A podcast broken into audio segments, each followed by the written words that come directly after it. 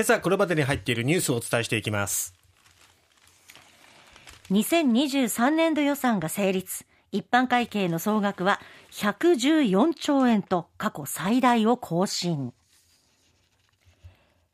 小学生が2024年度から使用するすべての教科書に関連教材が閲覧できる QR コードを掲載するなどデジタル対応が進展。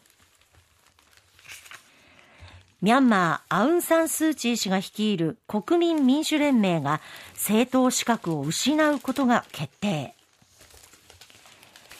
国営諫早湾干拓事業をめぐり、漁業側が国に開門要求を求めた裁判。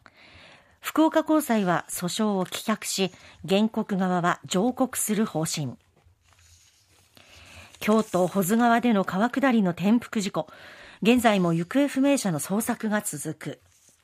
まずは予算です。2023年度予算は昨日の参議院本会議で自民公明両党などの賛成多数で可決成立しました。一般会計の総額は114兆3812億円で11年連続で過去最大を更新しました、総額が100兆円を超えるのは5年連続となります、はいまあ、この膨らんだ背景、中身の一つは、この防衛費ですね。そうですね。防衛力の抜本的強化に向けて、防衛費は過去最大の6兆8219億円を計上。反撃能力の要となるアメリカ製の巡航ミサイルトマホークの購入費用などに充てるということです。えー、さらに社会保障費も過去最大で36兆8889億円を計上しております。まあ、その他4月に創設する子ども家庭庁の関連経費も盛り込んだということですが、えー、ちょっとね、僕が気になるのは、あの、予備費。なんですよね、はい、予備費も年々あの高くなっていて特に、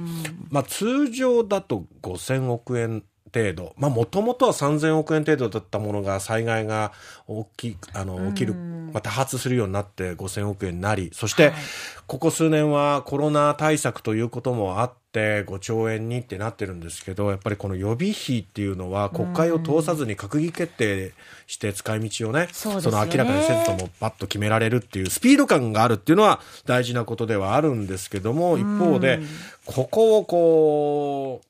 こんなにいるのかなっていうね。そうですよね。で、まあ、初年度などの対応コロナとか未知のウイルスだった時っていうのはまだわからんでもないんですけど、うん、もうコロナ禍に入ってどう対策するかっていうのも分かってるから、その予備費に入れなくてもいいんじゃないのかなとも思うんですよね。確かにそうですね。だからもう正しく使ってもらえればいいですけど、ちょっと不透明な部分があったりするとね。なんですよね。ここがちょっと今5兆円っていうなってるのはちょっと、うん、どうなんだろうなと気になるところではあります。はいさて、教科書ですが、文部科学省は28日、昨日ですね、2024年度から小学校で使われる教科書の検定結果を公表しました。申請された全11教科の149点全点に、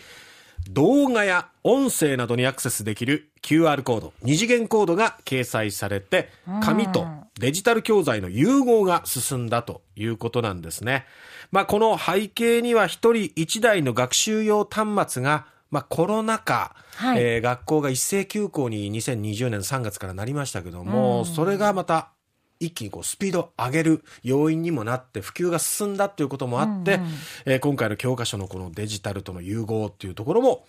えー、一気に普及していったということですね。はいえー、文部科学省はリスニングやスピーキングへの効果が期待できるとして2024年度から小学校5年生から中学3年生までの英語にデジタル教科書を導入する。えー、で、教科書各社は今回すべての教科書に動画や音声、練習問題などのデジタル教材にアクセスできる QR コードをつけたと。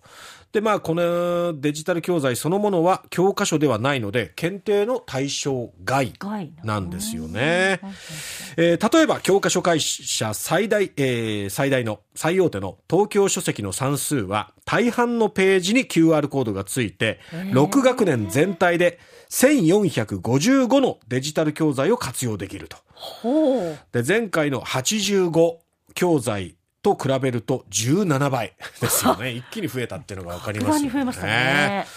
まあ、教科書、ページ数限られてますし、ページ数を増やせば増やすほどどんどん重くなるっていうこともあるので。教材がね、たくさんってなりましたけどね、昔は。ね、そういう意味では、まあ、あの、少ないページで、で、この教科書にページには収まらない部分はデジタルの方で保管するっていう意味ではとっても有効なのかなと思いますが、はい一方でデジタルがこれだけ増えると子供のまあ成長などに対して、えー大丈夫なのかっていう心配の声も上がっているということですね。えーまあそれをうまく活用できるのかどうか。保管できるものかどうかっていうことですよね。デジタルがメインになってしまうと、やっぱりこはいう紙をめくってとかね、あるいは辞書で調べるっていうことのこうアナログさっていうものがどんどんどんどんこう失われていってしまうことへの懸念みたいなこともあるわけですね。思考がね、うんえー関わっていくということで懸念もあります。さて、ミャンマーです。ミャンマー軍事政権の選挙管理当局は、28日、民主派指導者アウン・サン・スー・チー氏の国民民主連盟 NLD を解散すると発表しました。1月に制定した新たな政党登録法に基づく届け出が、えーこの日締め切られました。えー NLD を国政選挙から事実上排除する項目がこの法律には盛り込まれておりまして、NLD は届け出断念に追い込まれておりました。解散は29日付ということになります。まあ、クーデターで実権を握っている国軍は今年2月に非常事態宣言を延長して、8月に予定されていた総選挙というのは無期延期されていたんですけども、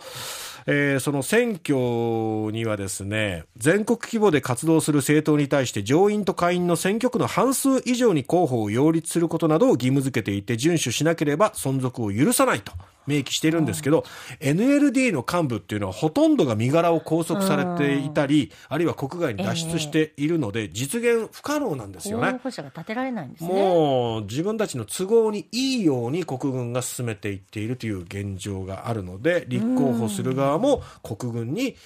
近しい、えー団体立場の人たちあるいはアウン・サン・スー・チー氏に反対の立場にいる人たちということになっていってもうご都合主義がどんどん進んでいっているという現状ですね。